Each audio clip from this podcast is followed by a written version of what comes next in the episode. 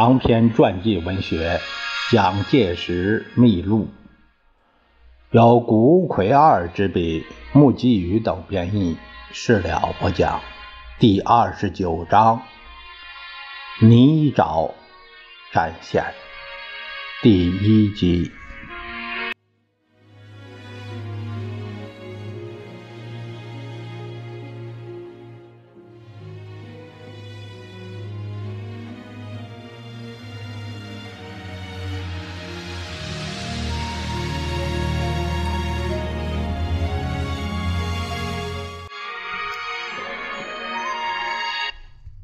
到了七七事变爆发半年后的一九三八年年初之际，日军在华中业已攻陷南京、杭州，在华北也已经夺去了济南，在山西并已占据了太原，自三方面进溃大陆内地。此时，据推断。日军的兵力为南京方面十四个师团，华北十个师团，山西一个师团，合计有三四十万人。另一方面，中国的兵力共有两百一十个步兵师，三十五个步兵旅，十一个骑兵师，六个骑兵旅，十八个炮兵团，八个炮兵营，以及其他特种部队。不属于各战区。此外，尚有二十六个步兵师在整训中，十四个步兵师、七个步兵旅未经调动。在这个阶段，中国军最艰巨的重点任务是防卫武汉地区。武汉位置大陆的中央，在长江畅达东西，富以平汉、粤汉铁路衔接南北。水陆交叉交通要冲，并且在历史上也是点燃辛亥革命火花的中华民国诞生之地。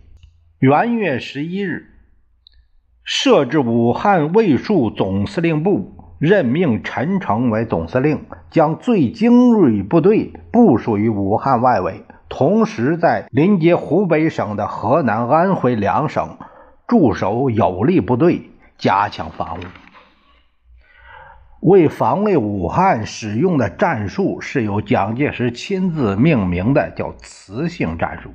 这是以游击战诱引日军深入，使之堕入预先部署的中国军之包围网，再进行歼灭战。包围网是张设在延津府铁路以徐州为中心的第五战区，司令是李宗仁。部署有包括军事委员会直辖部队十个师在内的约二十万兵力。徐州位于已经沦陷的南京与济南之间。中国军的战术是要把指向武汉的日军诱引到这方面，为防卫武汉的军事部署争取时间。在山东方面。中央命令第三集团军总司令兼山东省的政府主席韩复榘指挥部队固守在济南北面以黄河为防线的阵地，但该军却节节后退，几乎未经作战，先后放弃了济南乃至泰安、济宁等地，将黄河阵线拱手让给日军。旧军阀出身的韩复榘。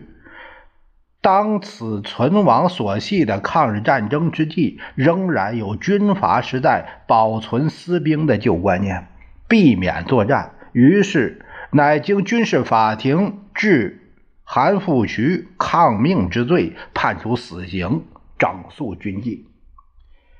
因陶德曼工作受挫，以致希望不经战斗而使中国屈服策略失败之后的日军，于二月十八日。将其在南京方面的中支方面军和上海派遣军合编为中支那派遣军，司令官是田俊六，这是一位大将，以进攻汉口方面为目标。然而日军却料想不到，作为诱饵的中国游击部队自北面对其攻击之后。就有杨氏退却，于是日军尾随北上，越过安徽蚌埠，推进到淮河一线。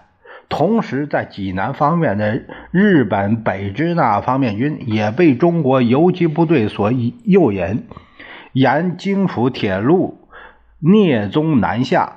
其第十师团一部分部队于三月二十五日进抵鲁苏两省交界的台儿庄。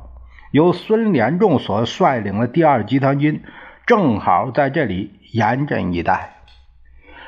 二十六日，中国军由徐州、开封开来重炮以及对战车炮队增援，同时以谭伯所指挥的军事委员会直辖部队第二十军团猛冲台儿庄北面，将日军。后路切断，形成对台儿庄合围局面。日军为支援已成瓮中之鳖的第十师团，那派遣第五师团持赴台儿庄，但也被诱入中国军包围网，动弹不得。四月六日夜晚，中国军终将日军第十、第五两个师团击溃，树立了歼灭其三万人的战果。落入重围的日军。生还者只有三分之一，这是日本最初大规模的败北。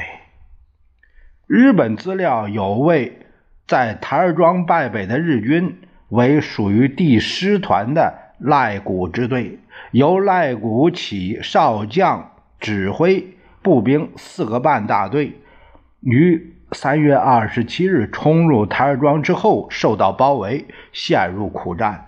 四月二日，第五师团坂本支队四个大队驰往救援，也是激战甚苦。及至五日，坂本支队奉到误以为战斗大致已告结束的第五师团长命令撤回，以致遗留在台儿庄的赖谷支队至六日夜晚才才得以脱离战场。按日本参谋本部所编写的支那事变陆战概史所记，由于联络欠周，不得已而折回，并非被击退。但指挥官赖谷起旋即被追究责任，退为备役。有日本资料说，日本方面的损失和第十、第五两个师团。战死两千三百六十七人，负伤九千六百十五人。三月至五月，包括徐州作战在内，一共伤亡这么多人。台儿庄大捷的消息，给予全中国军民以莫大的鼓舞。在武汉举行了盛大的火把游行，并由外国新闻特派员发出电讯，将战况及中国的抗战决心。报道于全世界。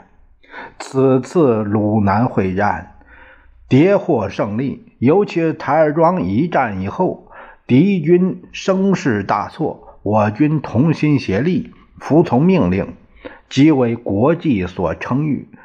敌增援金府县部队，乃由第二、第三两战区抽调而来。第二战，呃，第二是战区是。山西第三战区是苏南、浙江，而该两战区敌军因受我军牵制，无法再调，故其今后增援兵力极为有限。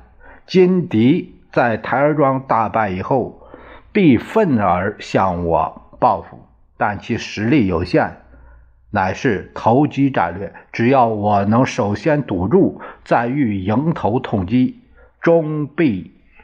大胜，这是蒋介石呃他的呃这个记述，是在一九三八年四月，呃，就是在车夫山车站对出营官兵训话，这里面他讲的这个这个台儿庄的情况。在台儿庄大败日军之后的中国军预料敌人必将京釜铁路反击，进犯徐州，这又是适合中国方面磁性战术的期待。盖将日本军队吸引到徐州地区，为防卫武汉方面争取了充裕的时间。作战部署首先自武汉抽调一部分防御部队开赴徐州，同时以黄杰、桂永清等精锐兵团部署于豫东的归德、兰丰一带。归德啊，是商丘，巩固徐州的侧背。又令军令部次长林蔚率领参谋团到徐州督导联络，以待。日军的动向。蒋介石在四月二十二日的日记中写道：“我首相近卫于对华对俄两大问题必有新决定，以礼夺之。我对俄似无开战之可能，而对华则必重新增兵，积极进攻，以求得战局之导结，或仍消极维持现状。”但适可而止之时，然后者之可能性较少。日军方面由于台儿庄之役，才得知中国军第五战区主力在推断有四五十个师集结在徐州附近。为此，大本营乃立即于台儿庄战役之后的四月七日发出徐州作战命令，投入主力部队，支那方面军四个师，支那派遣军两个师，自南北两方出兵加攻，意图一鼓作气决一胜负。不过，此举虽说是主力决战，但在兵力上，日军只有中国军队的三分之一，可以说是冒险的行动。又按火野伟平所著的《麦子和军队》的小说，就是依据此次徐州战役的从军经验所撰写的。在徐州北面战线的行动是从四月中旬开始，日军北支那方面军半数兵力由北而南进破徐州，另一半军队由徐州西方的。归德、永城以及陇海铁路线的南方等方面进攻。此外，在南面战线，并以其中支那派遣军由蚌埠北上。这支日军不仅沿京福铁路推进，而且更以强力机械化部队攻向蒙城方向，目的是在控制徐州的西侧。以配合来自北面攻势合围徐州。五月九日，蒙城失陷。十二日，距徐州西南二十多公里的萧县受到攻击。十四日，在好寨的陇海铁路大桥被炸毁，中国军的退路已有被切断之虞。此时，日军的包围网逐渐收缩，至十八日，徐州外围的宿县、萧县、沛县相继失陷。支持到这个阶段，中国军防卫徐州的任务已经完成。盖已将日军主力定牢在徐州地区一个月以上，使他们付出了很大的代价。十九日夜晚，中国军避免决战。撤离徐州，第五战区各主力部队连同大量机械化兵器，机敏地摆脱日军包围，向西南转进。于是，日军决一胜负的意图为之落空。此次我军撤退于速，敌进将更迟缓。在长期战争中，不可以一时之进退定其胜败。战略之撤退，如能达到预期之结果。即胜利！这是蒋介石六月三日的这个日记中所呃记录的内容。当第五战区部队自徐州撤退之际，防守平汉陇海铁路的第一战区部队援护友军，而在兰丰方面佯动作战。待徐州撤退完成以后，继之向西。转移。就在中国军自徐州转进的十九日下午三时二十三分，有两架马丁式的 B 幺零轰炸机自汉口升空飞向日本。掌机由中国空军第十四队队长徐焕生驾驶。飞机上搭载的不是炸弹，而是二十万张传单。传单上的文字是：“中日两国有同文同种、唇齿相依的亲密关系，应该互助合作，以维持亚洲和全世界的自由和平。”日本军阀发动的侵略战争，最后会使中日两国两败俱伤。希望日本国民唤醒军阀，放弃进一步侵华迷梦，迅速撤回日本本土。这两架飞机在飞经宁波加油之后，于二十日下午二时四十五分到达九州上空，向长崎、福冈。九流米、佐贺等主要的城市以及四国某些地区散发传单，及至二十日正午稍前安然返回汉口。像这样对日本本土不留一滴血的子弹轰炸，后来被称为人道飞行。蒋介石当计划提出的时候，曾经将这个行动的意义写在日记上。他说。空军飞窝示威之宣传，须早实施，使倭人民知所警惕。盖倭人夜郎自大，自以为三岛神州断不被人侵入，此等迷梦，吾必促之觉醒也。这是五月八日的日记。徐焕生向。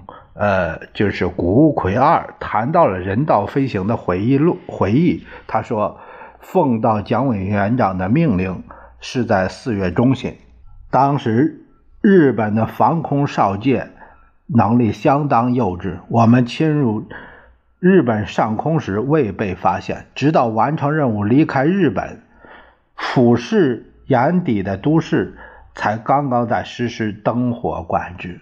及至天色通明，飞回到我国东海岸上空之际，接到地面联络，得知在上海、杭州一带有多架日本飞机升空拦截我们，但我们则掩蔽在云雾中安全返航。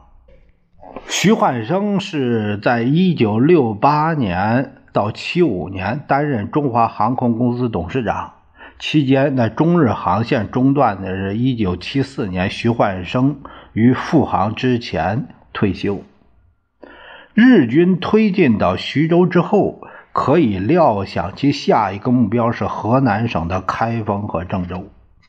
这里是平汉、陇海两条铁路的交叉点，为东西南北的交通要冲。自古春秋战国以来，就是英雄逐鹿。征战不绝的中原之地，由河南省只要循平汉线垂直南下，就可以直达武汉三镇，故而日军必然会来攻击这一地区，必据为进溃武汉的前进基地。六月上旬，就是一九三八年六月上旬，日本。北支那方面军主力攻陷开封，八日进达中牟卫士，一部分骑兵更伸展到郑州南方的平汉铁路附近。此时，中国军准备了一个秘密的策略，就是掘开黄河堤防，以人工洪水遏阻日军的进攻。六月四日，在中牟县境的赵口进行决堤作业，预定在当天下午使河流决口。然而该处的水量过少，虽经连续三昼夜的作业，但是未能达成目的。于是，乃将决堤位置移到了花园口进行。九日上午九时，打开缺口，河水随即。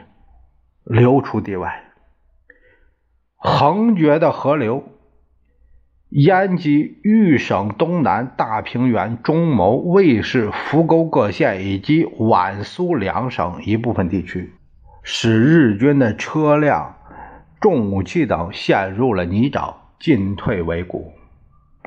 黄河治水自有史以来，向为中国为政者最大事业之一。建筑的堤防宽度达三百公尺，极为坚实。现在由中国军自行决口，实在是令人思之断肠。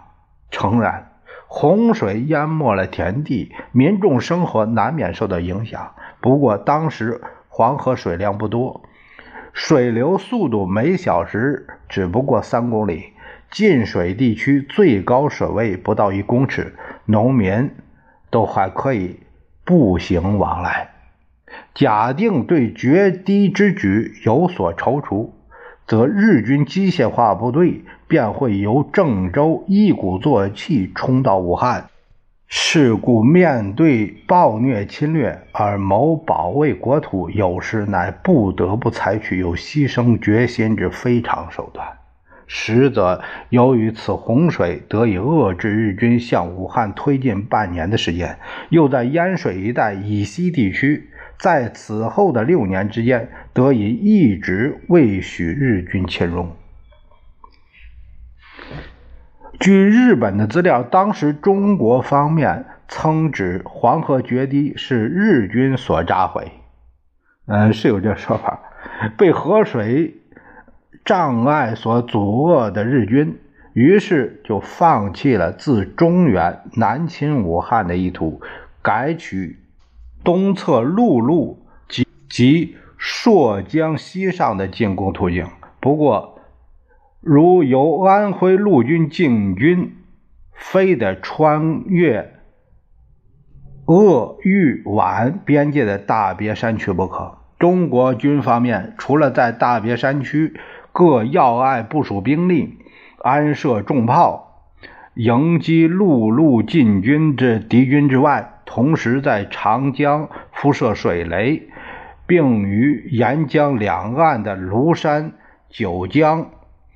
田家镇、码头镇等要塞布防，阻挡日军循水路进攻。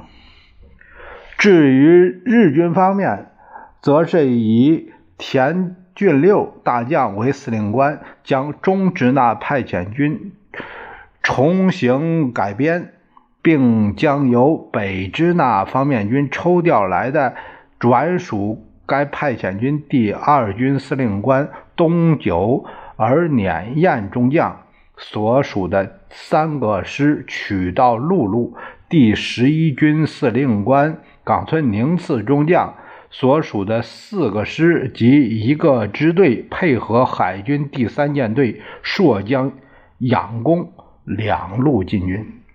日军的进攻首先在长江方面开展行动，第十一军由安徽。